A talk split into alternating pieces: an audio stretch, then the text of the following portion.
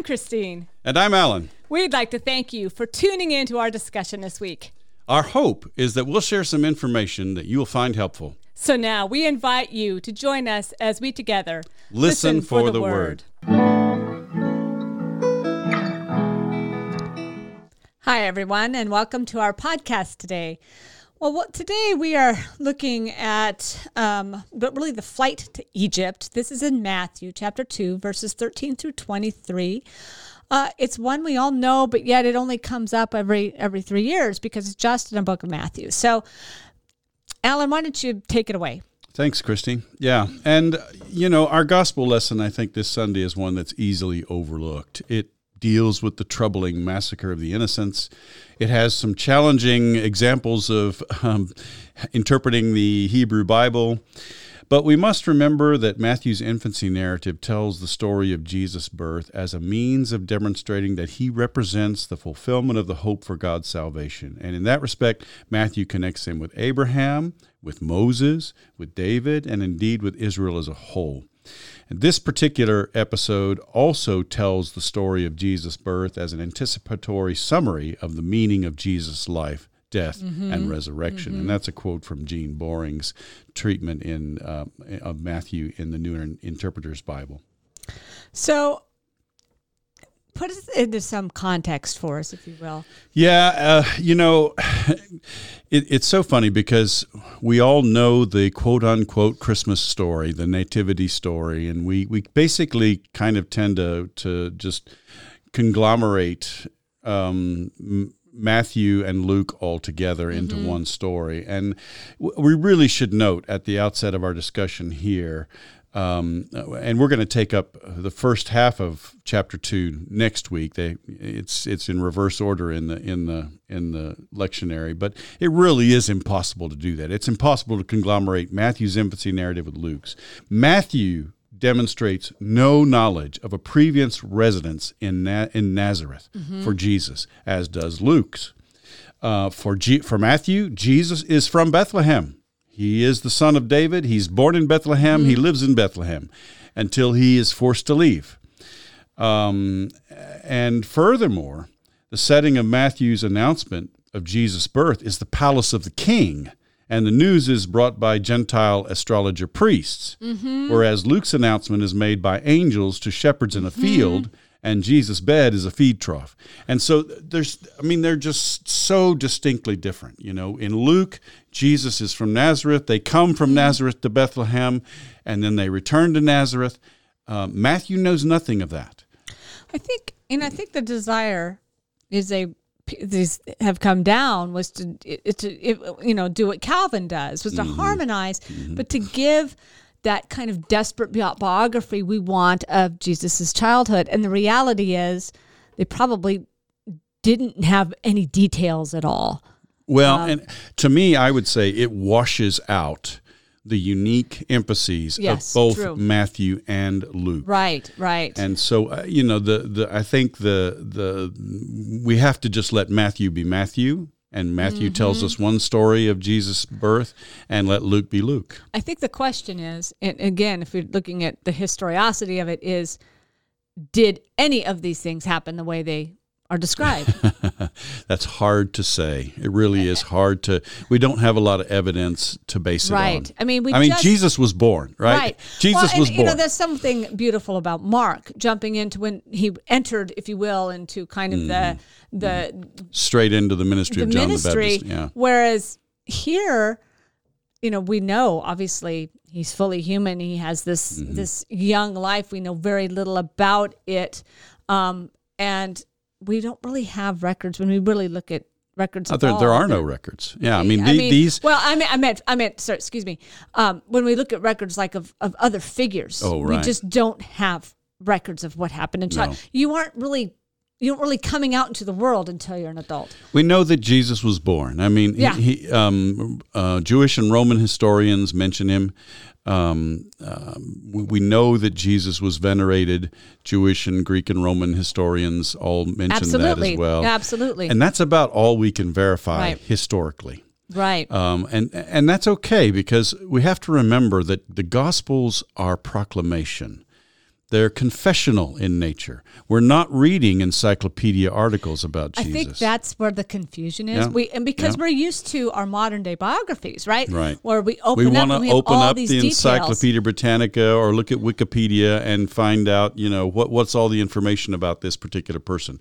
That's not what the Gospels are. The Gospels are preaching the good news. They're Yes. proclamation. They're confessional Right. in nature. They're not encyclopedic. and while this is an aside, I know that a lot of our pastors run into this by kind of the um, atheist side. Well, you know, they, you keep claiming that Jesus is born on December 25th, and that's a pagan holiday.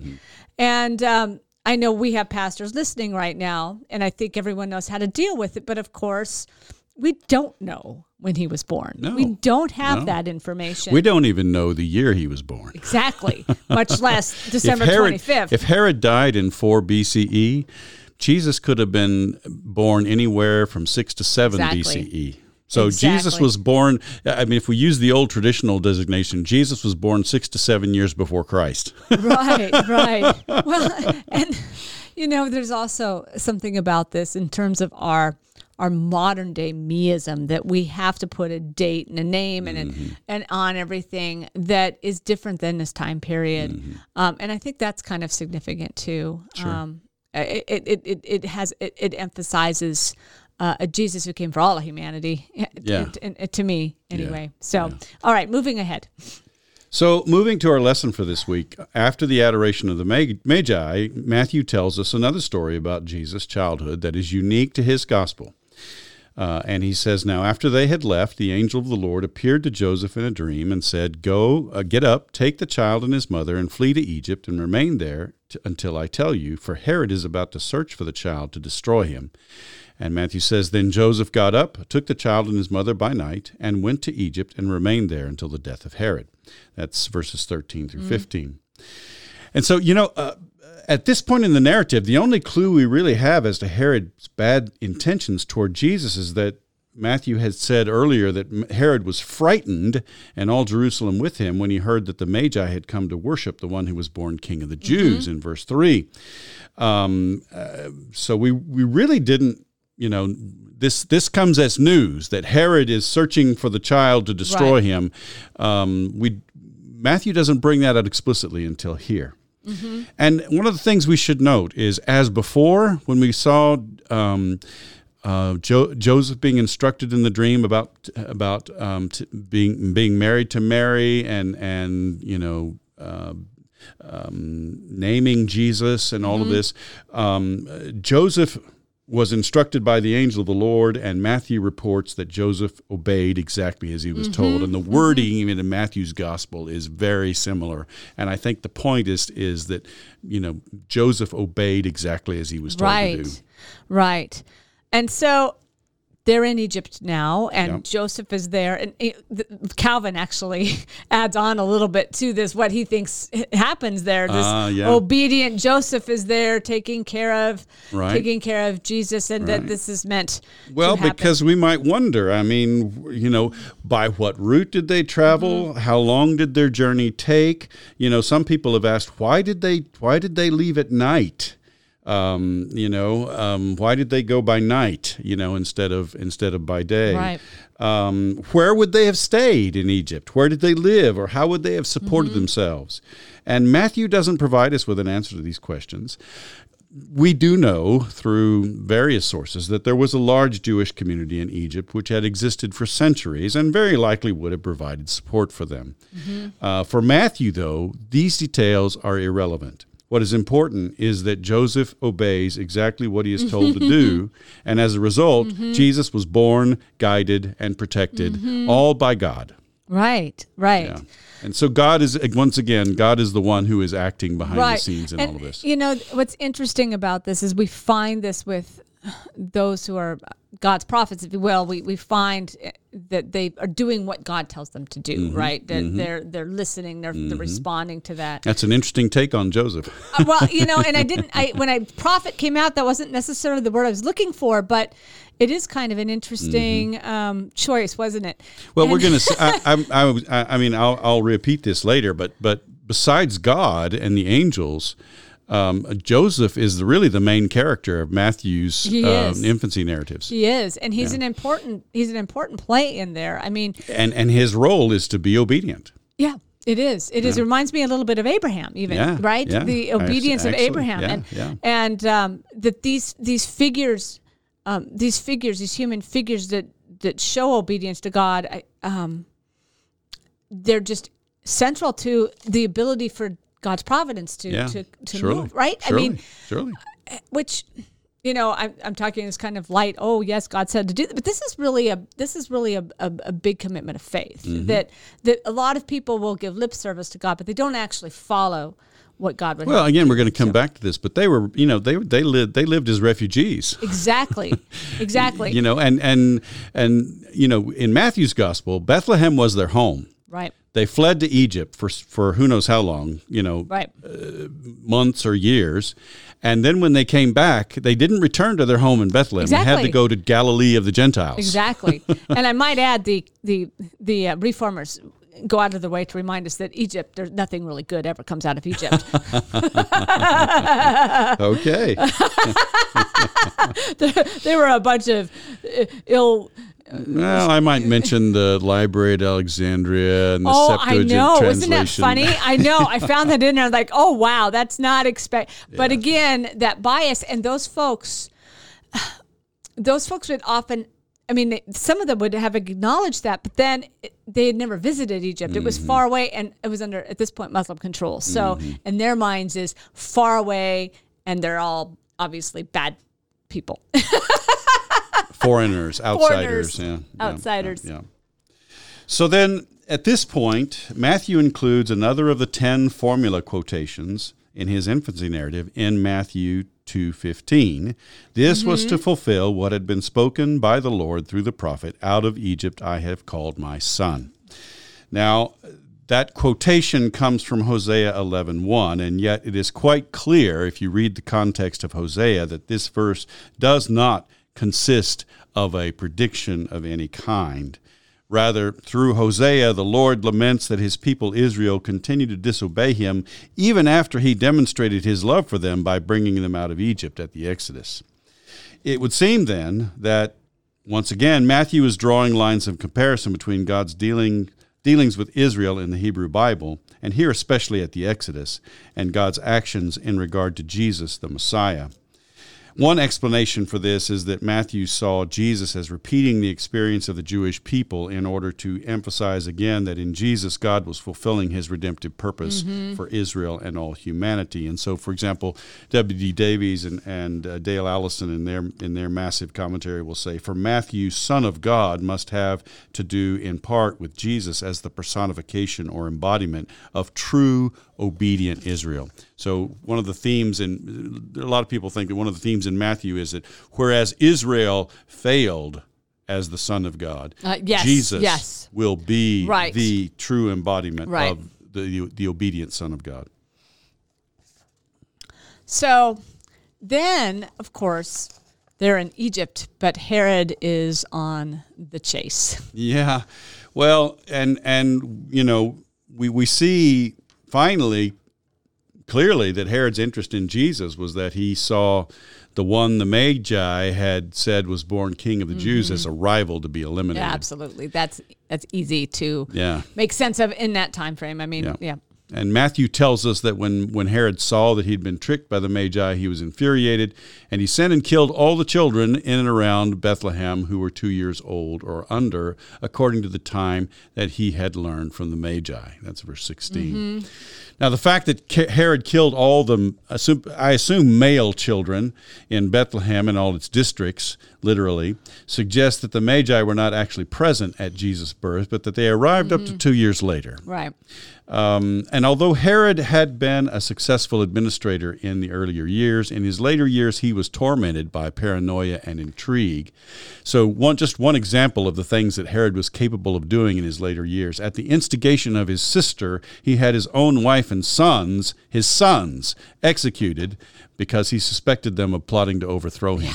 Yeah. yeah. So, uh, Herod He was was, he was nuts, right? he was he was in bad shape. But at the time, uh, we don't really know. We it's hard to it's hard to say at the time what the population of Bethlehem may have been. Um, uh, you know, historians estimate that the population of Jerusalem may have been about fifty-five thousand. Um, so Bethlehem, as a small town like this, it may have been only a few hundred, and some have estimated that the number of children killed may have been maybe ten to mm-hmm. twenty. You know, we don't mm-hmm, really know. Mm-hmm. And and so when you think about some of the other atrocities that that Josephus records that Herod committed, you know, this kind of pales in comparison right. with some of the other things that happened.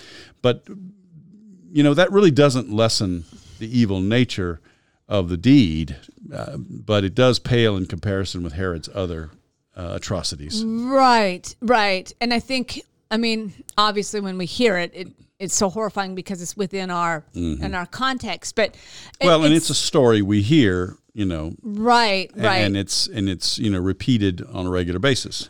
it, it is, it is. But Josephus does not report it. Right. Some people question whether it actually happened. Right. Um, because of that. Right. And um, I again. I don't know that it matters because of the as you said, as part of the proclamation, you're in a world with so much evil. I mean, it truly is evil everywhere you turn. Well, and and again, we're you know when we're looking at the Gospels, we're talking about uh, proclamation, and and and the, the truth of, of the of the Gospels is that of the truth of of proclamation. It's the truth of faith. It's the truth of theology. Um, it may or may not be always historical and factual. Um, you know, I, I do find it interesting that Josephus does tell us that Archelaus ordered a massacre immediately after the death of his father Herod, and mm-hmm. I wonder if there may be some conflation going on there between Could those be. two events. But again, this raises the question whether the evangelists were accounting episodes they received from the oral and written gospel tradition and, and were interpreting them in light of prophetic scripture, or whether they found prophetic statements in scripture they believed applied to Jesus as the fulfillment of God's mm-hmm. saving purpose, and then created an event to show its fulfillment in Jesus' life. And so, for example, Davies and Allison suggest that this uh, part of Matthew's uh, that this is that this is part of Matthew's comparison between Jesus and Moses.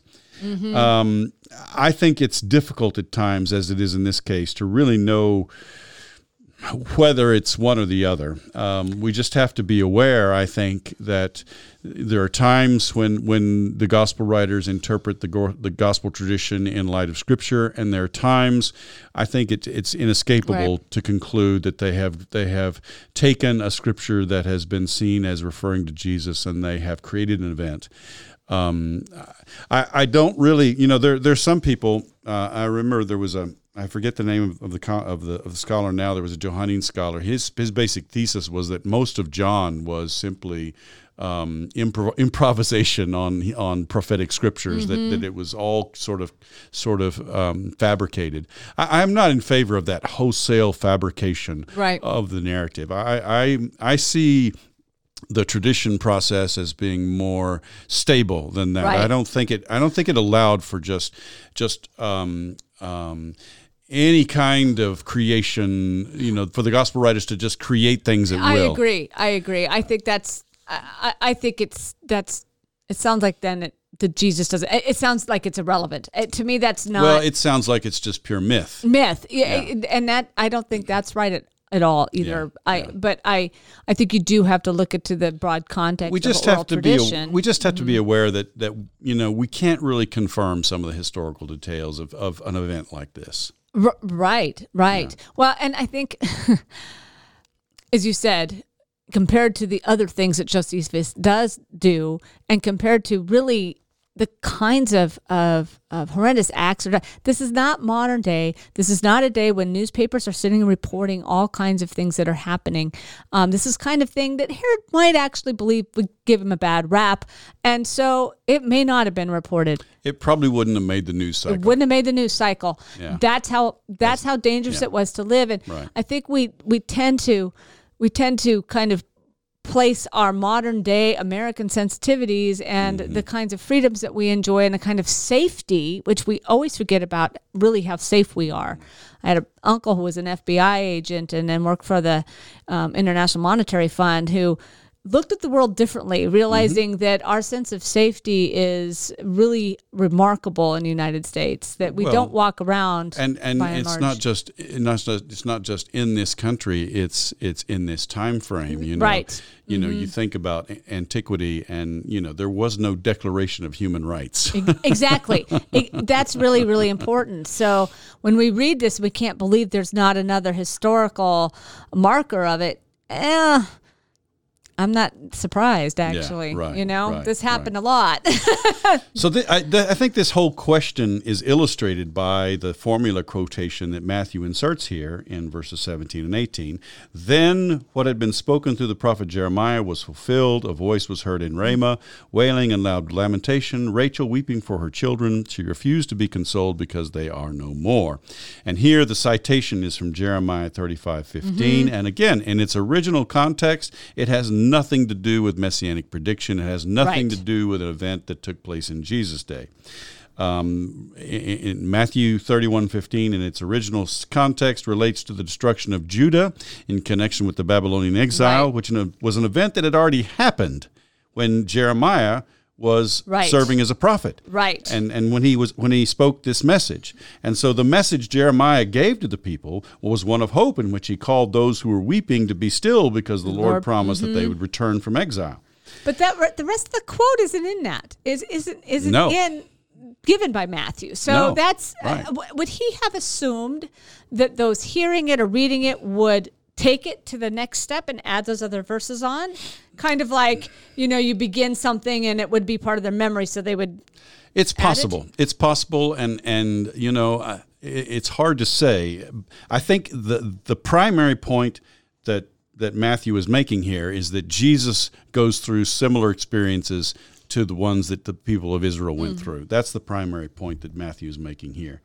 Um, again, I think we should note that the formula for citing the scripture is different here from the other ones um, the normal pattern is in order that the scripture might be fulfilled, this took place.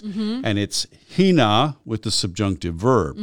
And so it's, it, it's indicating purpose on the part of the events and almost a sort of divine providence. Mm-hmm. But I think when, when you think about the fact that, that Matthew's talking about the massacre of the innocents, well, you know, it would have been number one, the the event was initiated not by God but by Herod, Right, right. And and number two, it would have been inappropriate theologically and otherwise to ascribe the massacre of the innocents to the fulfillment of God's saving Yeah, purpose. no, right? no. And so here it's um, then it was fulfilled, and it's tote with the aorist indicative. Mm. This is different from the normal way that Matthew cites these formula quotations. Um, and so, for example, in the previous one, uh, this in order this took place in order that that which was spoken by the Lord through the prophet might be fulfilled, saying, Out of Egypt I called my son. Well, it's hina with the subjunctive verb of plerao, fulfill. And um, again, this indicates, you know, the divine purpose at work, divine providence, so to speak, at work, God's saving purpose at work. Well, so, but, but it's not hard to see that, you know, you just wouldn't you wouldn't ascribe that to the act of, of no. Herod. This was just more of again. This was more of um, Davies and Allison see this as part of their Moses typology. They they, they see they see in, in Matthew's infancy narrative comparisons, im, implicit comparisons between Moses and Jesus. Right. And so, just as Moses, you know, was spared Right. from um, from uh, the um, Got it. the order of Pharaoh Right. that all the Hebrew children be killed. So Jesus, you know, escaped escapes from- Herod's uh, intent to kill him. Um, but again, I think the main point is that Matthew is looking back at the story of the Jewish people and sees in the events surrounding Jesus' birth the repetition of significant events from Jewish history as a demonstration of the fulfillment of God's saving purpose. And so you know whether it's whether it's Moses or even perhaps whether it's Israel in the Babylonian exile, the fact that Yes, th- th- yes. This is this is this is what seems to be motivating Right, Matthew right. is to is to show that Jesus sort of repeats the experience of Israel in his own personal Right, life, and yes. he does so as the obedient Son of God, Yes. whereas Israel failed to do that. and that is a little bit of what some of the reformers are going to uh, Mm-hmm. going to identify in this as well. So good.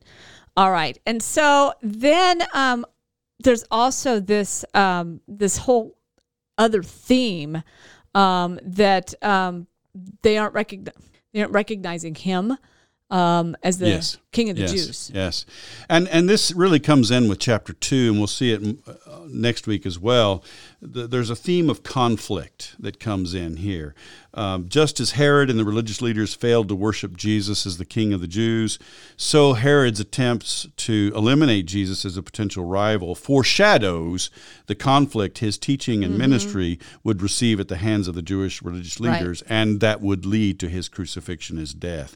But I think I think Matthew wants us to see that already as a young child, the mere fact of Jesus' birth provokes this kind of conflict from Herod. Herod is provoked. Right. enough to try to kill Jesus even as a young child. Right. And you got to think about it. I mean, Herod's the king, and he's Right. got he's got at his disposal, you know, armies and and all kinds Right. of wealth and power, and he sees. Uh, he's so threatened by the birth of a child that he, Right. he he he does this extreme act of killing all these innocents. How does you might know this? How does Josephus view Herod? You know, I, I think of Herod comes down in history to us as being this evil, selfish, suck up to the Roman governor or Roman um, Roman authorities, build big buildings. You know, Well, I mean, I think again in the early part of his of his of his regime, you know, he's viewed as this builder, as one who you know he's built. He he builds the temple Mm-hmm. and a Jewish He- leader. I mean, do they do they respect not really at all? no no he was never he was never viewed i think by the people as truly jewish he was viewed more as jewish in name only herod was jewish but he he, So he did didn't not really. he did not live as a, as I a mean, practicing so his Jewish person. relationships to, for example, like the Sadducees or the Pharisees, they all kind of held him at arm's length. Yeah, of, yeah. yeah, the rich Yeah. guy in the palace that. yeah. He, he would have been with. seen as an arm of, of, of uh, not necessarily, uh, Herod was not necessarily a client king. He was Right. not necessarily a puppet king, but um, they would have seen him as having his own agenda. And of course, his agenda early on was one of building. He was Right. building his Yeah, great empire by, building. Mm-hmm. by building cities, by building fortresses, by building the temple. And, um, you know, and so he was known for that early on. And I think probably had a i mean i think there was some positive regard for him for his building projects early Uh, on well, and, but and he secured some kind of stability, Yeah. at least while he was Yeah. there, and he, he was unified because once he dies, he d- divides up. The Romans divide up that territory. but toward the end of his reign, The he does succumb into this paranoia, and and you know he he just I mean it, it really becomes um, almost a horror story toward the end. Right, and right. Um, it's been a while since I've looked at Josephus, you know, directly for myself, but my impression is that at that point, you know, Herod is feared. Because Mm. he has the power to do what he wants, but he he's he's Right. using it. He's wielding that power really quite unreasonably, and and you know in a way that was that I think I think ter- Right. I mean I think it's telling that that in in verse two of this chapter, you know, it says that Herod was was afraid and all Jerusalem with him. You yeah, know, yeah. because if Herod's upset, Right. Jerusalem, the people of Jerusalem know that Herod's likely to take it out on them. Right, right. Yeah. Well, and it, obviously, this is how he came down in history to us, Mm-hmm. and the way that he's depicted by all our by Matthew here reflects Mm-hmm. this. I mean, he, he's like the worst of the worst. Yeah. And yet, I was curious early on because we know this Early on, that was not the. So case. I mean, he makes wasn't necessarily adored, but but he he I think there was some admiration Yeah. for the for what he accomplished Yeah. early on. Yeah. Fair enough. All right. So, um, we again have the angel of the Lord speaking to Joseph. Yeah, yeah. Once again, the angel appears to Joseph to inform him that Herod had died and to instruct him to return to the land of Israel. And so Matthew says, when Herod died, an angel of the Lord suddenly appeared to, in a dream to Joseph in, in Egypt and said, Get up, take the child and his mother, and go to the land of Israel, for those who were seeking the child's life are dead. And again, Matthew says, Then Joseph got up, took the child and his mother, and went to the land of Israel. And again, I think we're meant to see that not only that, that Joseph obeys the instructions he receives exactly, but that also, again, God is the one who is di- directing and protecting the child Jesus in mm-hmm. his in his fortunes yeah. and in his his life. And then, um, so obviously to divide the kingdom after that. Right. After Herod's death, the kingdom is divided among his his sons. Mm-hmm. And Herod's son Archelaus Matthew says reigned in his father's stead. That's um that's putting it maybe overstating it. He was Archelaus was an ethnarch, which meant he was sort of a probationary right. ruler. Uh, if he was able to prove his ability to rule Judea um, to the Romans, he would have stayed in power, but he was not, and he was deposed and right. sent into exile in in six uh, CE. But jo- but so because Archelaus was the one in charge, Joseph decided not to return to Judea, mm-hmm. but rather he was instructed in a dream to go to Nazareth in Galilee. And so Matthew tells us, but when he heard that Archelaus was ruling in Judea in the place of his father Herod, he was afraid to go there. And after being warned in a dream, he went away to the district of Galilee, mm-hmm. and there he made his home in a town called Nazareth. That's 22 mm-hmm. and 23. Now, in combination with Matthew 2 1, Matthew's gospel suggests that Joseph and Mary lived in Bethlehem at the time of Jesus' birth. Mm-hmm. This is something again that I, I, mentioned earlier, but I want to come back to. Matthew in Matthew's gospel, Joseph and Mary live in Bethlehem. Jesus is born in Bethlehem. He lives in Bethlehem until right. he's forced to leave. Right. And and they only make their home at Nazareth when they return from Egypt and they only do that because they can't return to Bethlehem because they're afraid right, of Archelaus, right, right? Right. And then um, we kind of had the final piece there as to this idea that um, this idea that Jesus is from Nazareth and he is a Nazarene or a Nazarite, um, and this is a big this right. big sticking point for our reformers, actually. Yes. The lesson concludes with, a, with, a, with a final formula quotation. Matthew says that Jesus moved in Nazareth took place so that what had been spoken through the prophets might be fulfilled. Quote, he will be called a Nazarene. Uh, that's the way the New RSV mm. translates it, anyway. The problem is that this text, this quotation, cannot be found anywhere in the Hebrew Bible. it's just not there. And not in the Septuagint either. No, okay. no. Trying to figure out what's going on here is difficult to say the least. Very likely, Matthew was familiar with the tradition that Jesus was known as Jesus of Nazareth and sought to justify this uh, in light of Jesus. True. Jesus' more significant, theologically significant connection with Bethlehem, right? I mean, mm-hmm. because we've seen that already in Matthew's gospel. It's significant both in Luke and in Matthew that Jesus is born in Bethlehem. So we have this tradition of Jesus being connected with Bethlehem. So then how does he become known as Jesus of Nazareth, right? right? And and so apparently Matthew was familiar with this tradition that Jesus was known as Jesus of Nazareth and is seeking to justify this with a scriptural citation by referring to his residence at Nazareth as at Nazareth as something that had been spoken through the prophets, and we should note the plural.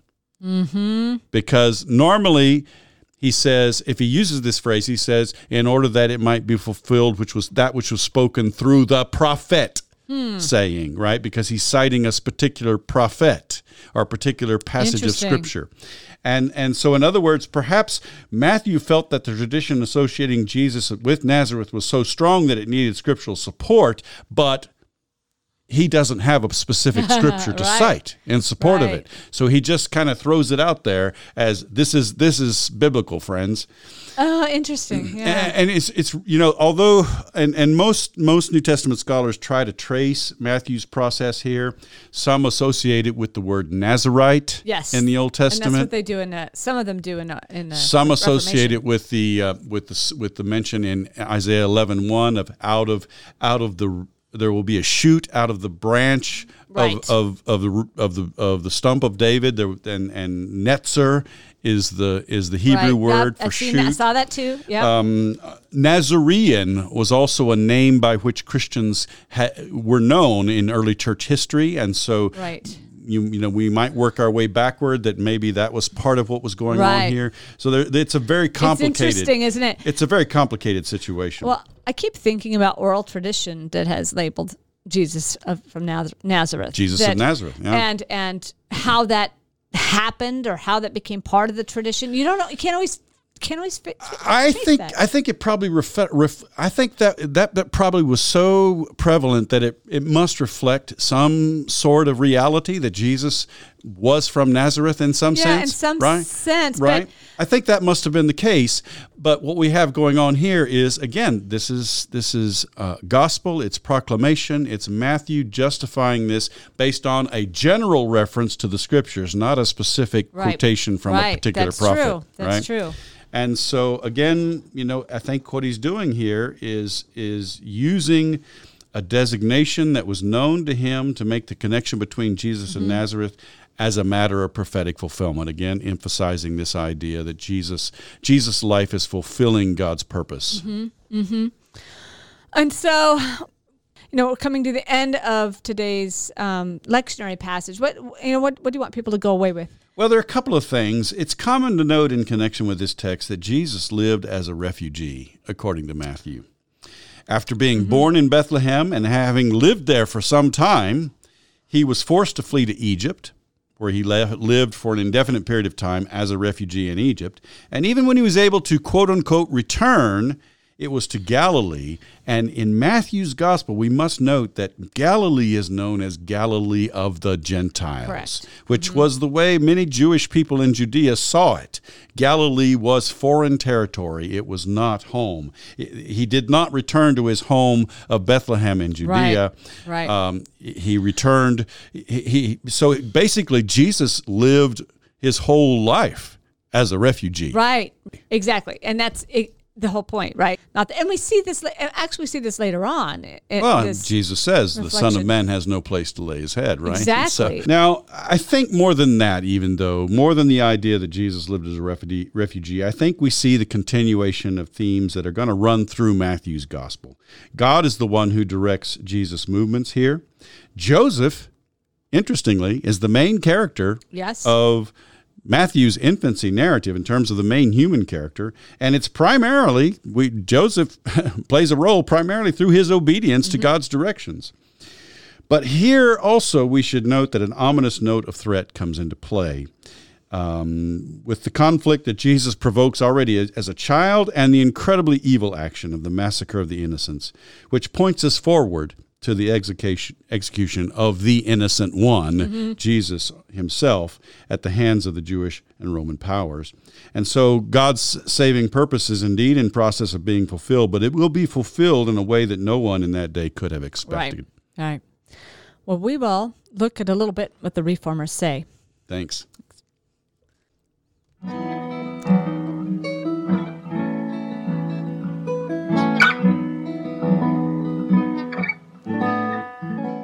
Hi, friends. We're back, and we're going to see what Christy found with the performers in relation to this passage. So, Christy, tell us what you found. So I was I found today I was looking at the Reformation commentaries. The new one is out on Matthew. So I looked at those today um, for our discussion primarily, and um, you know the, uh, the there's some themes, and they kind of divide this as we did into kind of sections, if you will. Right there's the the first part, which is talking about the fulfillment of um, the prophecy of Hosea. Then there's the um, the next part is the slaughter of the innocents, and then finally on return to Nazareth. So they've got there were kind of three separate things they were emphasizing when I when I pulled apart this apart. And so I think one of the interesting things they they looked at is they went from not only Hosea, but the Hosea was referencing Balaam's oracles in mm. Numbers. And mm-hmm. Alan had mentioned that some of the contemporary folks had picked up on this as well. Yeah, the the mention of the star in the previous part of of chapter two points to a statement in, in Numbers twenty four seventeen. Um, out of Jacob a star shall arise, mm-hmm. basically, and it mm-hmm. refers to a ruler. And so then they they they speculated that, that led to an earlier part of Numbers twenty four, which speaks about bringing bringing them out of Egypt, mm-hmm. and and Yes. so that that could have been some of the background of his thinking in terms of using Hosea 11.1. Right, right. So it, again, it's interesting to think of the prophets then looking back and you know, and, and maybe having having this tie to earlier scripture too. So it's just really cool Well, and stuff. uh, one of the things I, I, I learned in my study was that Balaam's oracles, you know, have been used throughout the history of the church as sort of messianic in in, Mm-hmm. Yeah. in nature. yeah, yeah, And you know, if you think about the God's providence and working through Israel, um, Well, and, and Balaam was a it really really was an, a significant event in the wilderness. In, in the conquest, basically, you know, to this demonstrates God's providence in terms of Israel, you know, and His Right, protection exactly, of Israel. Yeah. exactly. So you Yeah, can see yeah, where yeah, there's yeah. there's some s- sort of similar themes there. Exactly. So moving on then for this first part, then looking at um, looking at the that the passage in relationship to prophecy for Butzer, that Jesus would come out of Egypt was the way in which God would declare that the kingdom of God quote must be transferred from the Jews to the Gentiles. Okay. Isn't that interesting? I know. I don't know. Um, I think it was that desire to, and, and again, I think part of this is some of the anti-Semitism that's going on during the time period that we have definitely seen with um, with we see it with Luther, we see it with Calvin, um, and so in this. I think we can, as I said, this anti-Jewish bias is part of the reformers' world. Um, instead of putting the Book of Acts, for example, as being Right. the kind of bring on To the ends of the earth, right? Exactly. Butzer's using to show God's intention to reach the Gentiles now. And um, and he also references a series of legends about the presence of Jesus in Egypt, um, which made the idols of Egypt totter. So it's his interpretation, and, that's kind of interesting as well. Um, this is kind of a midrash stuff, and did, I didn't find exactly what he's referencing, but apparently there were lots of stories about Jesus in Egypt, and so that had made its way at least into that time period. Yeah, there. I mean, of course, there were the apoc- apocryphal gospels of Jesus' childhood, but then um, Right. there were also in, in Jewish circles, you know, the the the sort of the notion was that Jesus went to Egypt to learn how to be a magician, and so he comes back and is able to, you know, and it's this really really derogatory, you know, Right. of Jesus, you know, that he comes back and he acts as a magician. He's not really He's not healing really- people. He's right. just he's just performing magic tricks. Yeah. Um, another figure I found was Fr- um, Franciscus Gomarus. He's a Dutch reformer, and he is much later. I have dates on him 1563 to 1641. Um, and so, again, a much later figure, after even after Calvin. But it claims that Christ fulfills the prophecy not exactly, but in kind. In other words, this is like an example of divine work of leading the people out of Egypt. He goes into quite a bit of detail about how this can be read as a fulfillment of prophecy. But what I'd like is that he is recognizing this is not a direct prediction that Christ is coming, but rather that something Matthew looks back upon. And that's amazing to me that someone in that time frame was able to have that insight because that's a that's a very modern. Isn't that approach. modern? Yeah. But that's what that's what some of the Reformed tradition people are doing um, in this time period. Um, we saw this a little bit with Calvin also. Yes, we did. And um, so I think it's coming out of there. But I think then the Reformed tradition kind of takes a turn and kind of and kind of backs off of that for a little bit. Um, but some of these guys that are still, and he's kind of in this time frame, are still really thinking um, pretty sophisticatedly about their theology and about their about how the Bible is um, the kind of breadth of the Bible in terms of its relationship to Old New Testament. I mean, I think, as I said, I think, and and this is one of those places where they're really looking at it as. Um, of of looking back it's into into the scripture instead of scripture predicting. However, then the other one was the uh, work of Wolfgang Capito. Now remember, he is he's earlier. He's a he's a contemporary of Luther, and so for him, this is a prediction of the coming of Christ. So just the opposite. Quote: Mm-hmm. All figures, histories, threats, promises, rages, and favors are either the image or the truth of Christ. All the scriptures meet together in one person, in Christ, just as it is particularly fitting for their scope and end.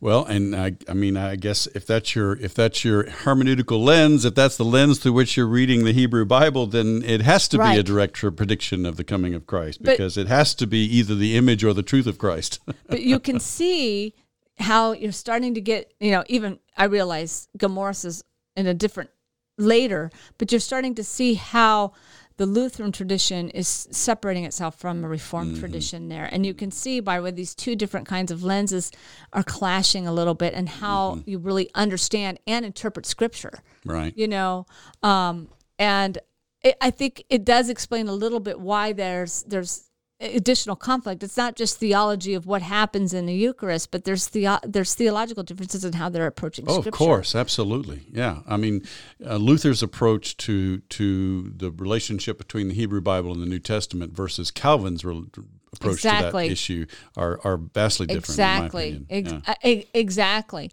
and um, um, i think that's as i said i think later on there's this attempt to uh, at times try to come back together and then i Mm-hmm. think you see this kind of rigidity coming and we kind of lose for a while this kind of uh, based on calvin until then it kind of explodes again so Mm-hmm. you can see these patterns develop Okay, so the next part is how they dealt with the slaughter of the innocents. Um, and so the first comment I read was about how the wise men mocked Herod by not returning to report on the whereabouts of the Christ child. And so clearly, this was an indication that Herod. That they related Herod to the wise men as being peers, and that he, Herod would have thought that the wise men would have been um, spies for him, right?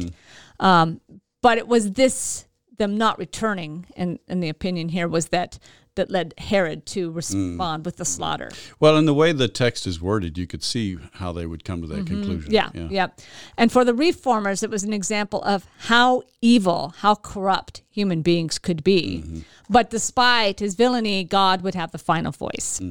In other words, it is a direct relationship between the power of God versus the power of human beings. Um, God's purpose will be fulfilled. Um, and then um, one of the other characters that I read, John Lightfoot, he was an Anglican um, Anglican um, theologian, and he was actually a member of the Westminster Assembly, which is kind of cool. Yeah. And he he has comments on this whole idea of from Jeremiah on Ramah. He gives this background as a location of the ne- Nebuzaradan, um, who was a general for Nebuchadnezzar, and for how he brought his prisoners there, and that he was known as the butcher. Um, and so he had quite a reputation as being the one who carried out the slaughter during the Babylonian captivity. All right, either they went into captivity or they were killed. And I think we forget that. We think of all the Jewish people as simply being rounded up and headed to Babylon, and so many were killed. And this this is something that really, not only did you lose your home, but you lost so many family members and friends and into this this slaughter. And we've seen that with war before. We're not blind to that. I mean we're in the middle of watching what's happening in ukraine and the thousands and thousands of i think they've said 50,000 war crimes have been officially reported officially reported right? So this is how it's ugly. Um and uh, anyway it may not be accurate to history. I want to point that out. Um, in fact, it seems to be that um, if you look further into it, that Ramah is not that specific kind of location. Um, but nonetheless, I think it in the entire region that would have still been part. The, the entire experience would have been relatable to everybody.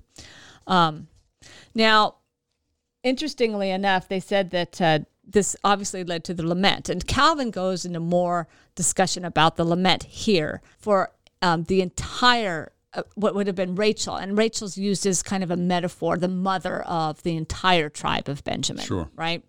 Um, not that it was Rachel specifically; she was already gone, but this was her child, and that so she was crying over the uh, the child. Yeah. Um, and he'll point out that despite this disaster, which would be in the expected world not to lead to salvation, that Christ would overcome it, and even the cruelest acts of humanity, Christ would overcome.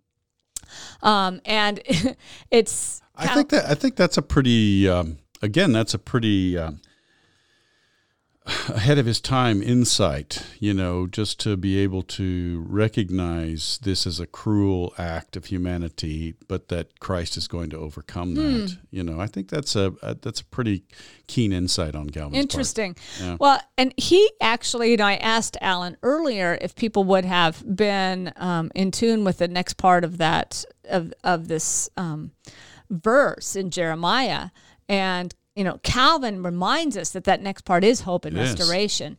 Um, again, whether people would have actually read it with that in mind, Mm-hmm. uh, I guess we don't probably know when it was originally written, but. Um, but anyway, both of these acted as a backdrop to salvation, and it is comparison of the worst remembered and the best promised. So it actually has, despite such a harsh sound, it has such a beautiful promise, and it, Surely. I, I think Well, it's in connection with the promise of re- restoration I from think, exile. I think we're so put off by it Mm-hmm. that we can't read Yeah. the promise that's in it and that might be part of our modern sensibilities that you know that we just can't even read this I, I think I most pastors I know just preach something else Yeah. so um while I was reading this, one of the questions I had was whether the Reformation writers made any specific reference to Rachel and to being female. And I found one, and I was surprised that um, I was surprised at it because, and especially what they said, because the response was not Rachel the mother, which I think some of them meant, but but rather that women are more prone to lament, and they're Oh yeah. but and so they underemphasized the mother aspect of it, um, which I think was what was really why they were referencing Rachel in the first place. Yeah, kind of the weaker gender assumption. Yeah, so it was yeah. interesting. And then finally on the return to Nazareth.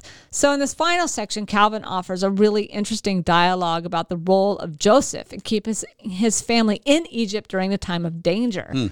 And Calvin believed that the t- now time of safely reflected in the governor of Galilee, a man of a gentle disposition who treated his subjects with mind- mildness. Well, you know, Herod Agrippa uh, was was definitely a better uh, ruler than um, Mm-hmm. than Herod uh, the Great was at the end of his reign. But I don't know that he was known as being a particularly beneficent person. right, right. Well, and anyway, his thought was it was safe enough there that he Yeah. could grow. Yeah. But yet, at the same time, he said, "But look, his parents always lived with fear and danger for their son, and so he lived this place where he could grow up, but yet he would always be aware of the nervousness of his mm. parents." Mm. So. We don't. Know that, but I, Yeah. Hmm. th- I thought that was interesting that Calvin. It doesn't. That didn't even sound that much like Calvin to me, Right. and yet at the same time, sort of an early attempt at psychological um, interpretation. Yeah, yeah, kind of. And I do think um, trying to trying to build the humanity of Jesus, trying to make us understand Mm-hmm. Yeah. that experience of how he might Well, have and, and that, that might might help us also with that idea, you know, of Jesus lived as a refugee, you know. Yeah, right, Because he right. didn't live in his home, according didn't to live Matthew. in his exactly. And then there was also a debate of where Nazarene Mm-hmm. originated, and um, a lot of the same ones that Alan pulled up, they did as well. Uh, one of the big things was the reference to the idea that he was a Nazarite, Mm-hmm. and that the vows um, that a Nazarite had to take, and that Christ was the ultimate sign of a Nazarene. He was the most pure, as according to Melanchthon, quote, the most pure and a proclaimer speaking for God of intoxicated human opinions, but preaching pure words. Yeah. Well, and you know, one of the things I, I overlooked or overlooked to mention was that um, um, some people think that the Nazarite is the this this reference to the Nazarite um, in in the Septuagint is is one of the main sources because in the Septuagint the phrase Nazarite of God and Holy One of God are used interchangeably, mm-hmm. and so you know if Matthew was aware of this, then he could have used that as a, as a basis mm-hmm. for um, coming up with this reference from the prophets quote right, unquote. Yeah. Right, right. And then ultimately, Theodore Beza points out that there's no, they found, found no city referenced in the Old Testament called Nazareth. Yeah. And so that, what does, what does that mean? Is, is it, and he goes on to this idea, is it just a place that's marked by branches, kind of going on that mm-hmm. origin mm-hmm. of the mm-hmm. word? Um, kind of interesting though, they don't feel confident in yeah. where Nazareth even is. And that was a thing I saw also in in in, in um, Davies and Allison. They talked about how in previous generations, you know, there was there, there was a question as to whether there was even a Nazareth, mm-hmm. and uh, you know, whether or not Nazareth was referenced specifically, whether we have specific archaeological remains of Nazareth, that's an argument from silence, and it's really not necessarily a conclusion right. we, we can or should draw. Well, and you know, if it were just a tiny little village, right? Um, it, it could be covered up so fast, eh, we may never have right. evidence. I, my dad was at a went to a dance club outside of his his small town. It 50 years later, you could barely find it. Mm-hmm. And I mean, yes, we eventually found it, but to find the archaeological evidence, especially mm-hmm. of a of a of a village, right, might be nearly impossible. Right. And so the places we know are the ones that were that were habitated over centuries. Exactly. Mm. However, in the you know for the archaeological finds, they are finding stuff all the time. Surely. So you never know. It may still be may still be found. Yeah, that's right. All right. Thanks, Christy. Thanks.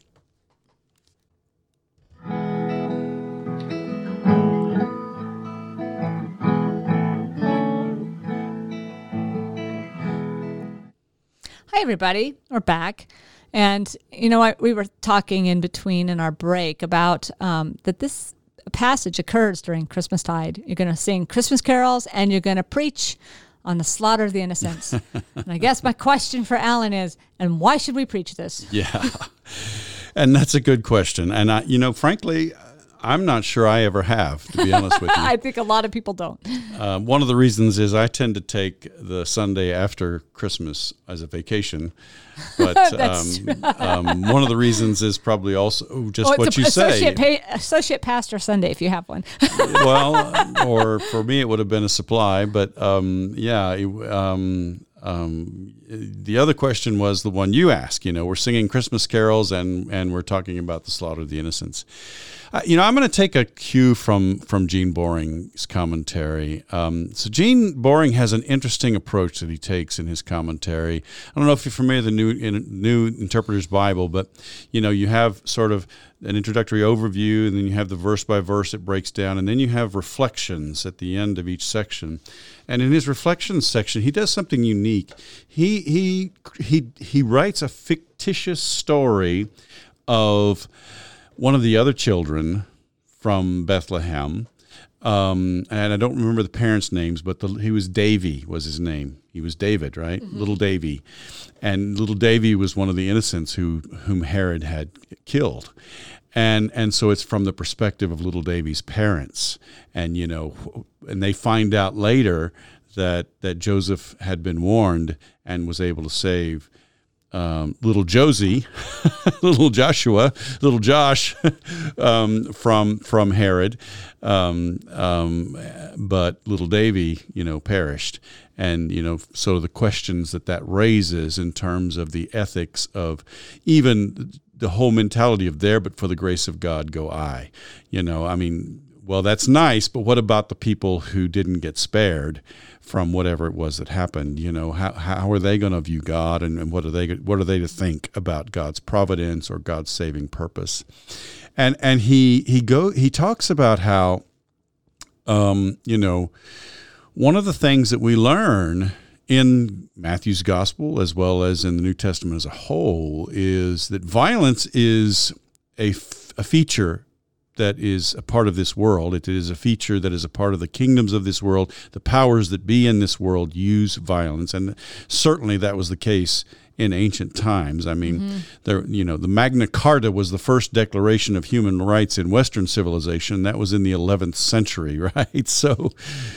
1215 1215 okay so that was in the that was in the uh, 13th century so but we're talking about hundreds of years ago right and and and and we have i mean our own declaration of human rights in the in the constitution and the and the and the spread of democracy that's a relatively mm-hmm. recent phenomenon mm-hmm. in the world stage. And, and there's none of this back then. And so, you know, whether it's Nebuzaradan acting on behalf of Nebuchadnezzar or whether it's Herod's soldiers, you know, they could they could just slaughter whomever they wanted with with impunity. Yeah.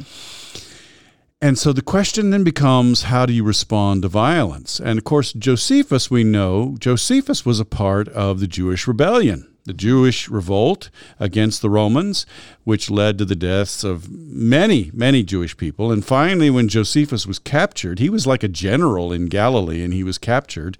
And he went over to the Roman side and became an apologist for them and tried to show that the Romans were forced into doing what they were doing because of the acts of some um, unscrupulous Jewish bandits, is what he calls them, basically. Um, so um, we have that we have that contemporary example of the Jewish war, which just devastated um, the Jewish people, and then finally the there was another Jewish war about another um, fifty years later that led to the total expulsion of the Jews from that region, and and the Roman province of Palestine, you know, became um, a very different territory from from right. what had been the kingdom of of the Jewish people. Mm-hmm.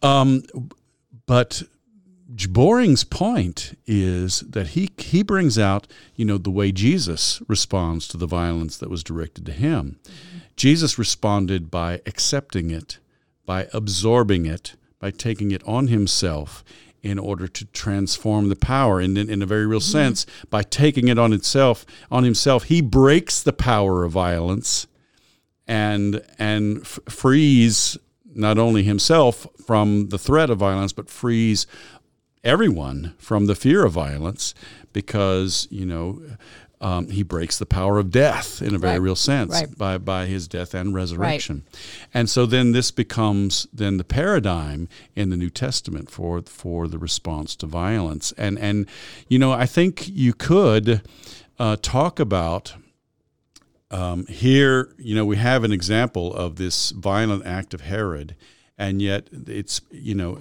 Jesus is threatened potentially by this violence as a child.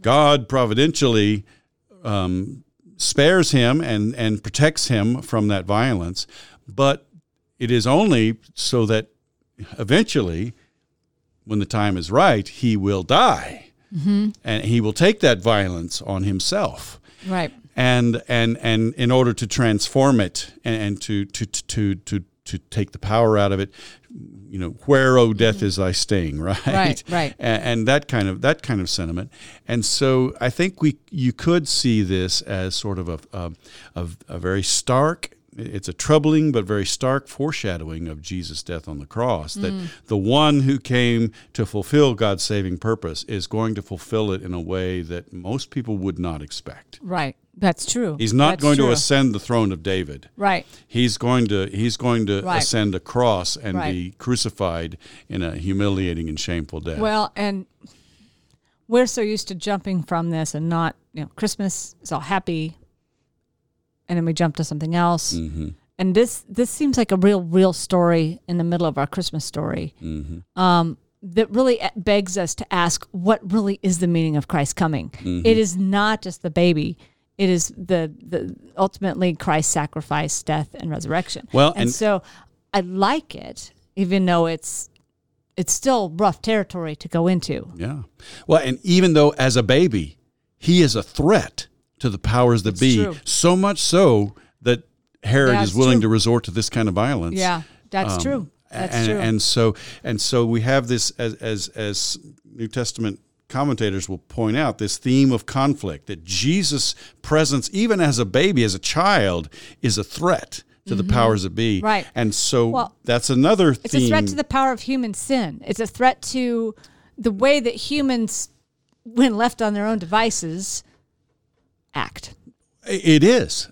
I mean, it, and, and it really brings out sort of the countercultural nature Mm-hmm. of even celebrating Christmas. Yeah. True. Because we celebrate the birth of the one who came to subvert all the kingdoms of this world, whether it was the kingdom of Herod Yeah. or the kingdom of Augustus, or whether it was the kingdom of Washington, D.C., or the kingdom of Madison Avenue, or the kingdom of Wall Street, or the kingdom of whatever, you know, whatever human powers, whatever human impulses, whatever human urges drive us on, you know, the we celebrate the birth of the one who came to undercut all of that and, Right. and supplant it with the kingdom of God, which is a very different reality from what we know. Well, and that, that brings a real heaviness. Um, I mean, a, a, a, a, gr- a gravitas, if you will, to the celebration, right? Absolutely. Um, and and and I, I really like that. I mean, I really, you know, when you when you head there then on and and during Christmas tide, and you can sing some of those, you know, joy to the world, and it's not. It, it, it, it, it remind it puts it back to where it should be, I think. I, I, mean, and this, it, I mean, this, this leads me to Handel's Messiah. Right. you know and handel's messiah is is composed of a lot of the of the verses that point toward jesus as messiah but then ultimately you have the kingdoms of this world the kingdom of this world is become the kingdom of our lord and of his Right, christ and he shall reign forever and Right, ever right, you know right. Mm-hmm. and so there is that theme you know in that very uh, i mean that oratorio that's very much oriented around the birth of jesus Right. That's and it points forward to the end goal, which is, Mm-hmm. you know, th- th- things are going to change. Mm-hmm. um, you know, uh, sort of like the moral arc of the universe is long, but it bends toward justice. You know that Mm-hmm. kind of theme, and and the idea is that Herod may be able to inflict this kind of harm now, but there will come a time when he will not be able to do that Right. because he, the ultimate power is going to be God's power, and it's going to be the power of love and the power of justice and the power Mm-hmm. of peace. Yeah. Well, everyone, good luck if you're going to preach it. But I think you've got I think you've got something really good here. Thanks, Christy. Thanks.